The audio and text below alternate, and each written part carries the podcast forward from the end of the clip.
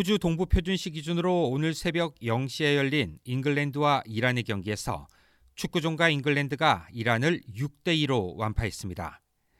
아시아 1위로 카타르 월드컵 본선에 오른 이란은 2014년 월드컵 당시의 4골과 2018년 월드컵 당시의 2골 등 2개 대회 전체 실점과 같은 골을 한 경기에 내줬습니다.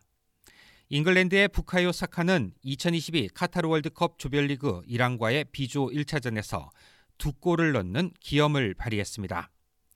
사카는 지난해 유럽 챔피언십 결승전에서 페널티킥을 놓쳤던 아쉬움을 모두 씻어버렸습니다.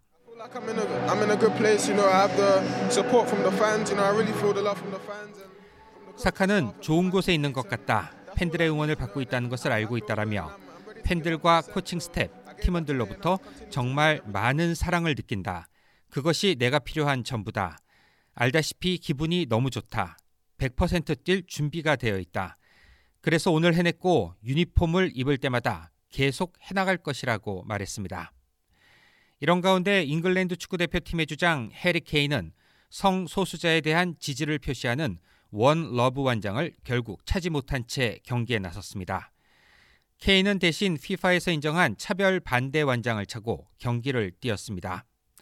한편 오늘 새벽 3시에 열린 A조 경기에서는 네덜란드가 세네갈을 2대0으로 꺾었고 B조 미국과 웨일스 경기에서는 승부를 가리지 못한 채 1대1 무승부로 경기를 마쳤습니다.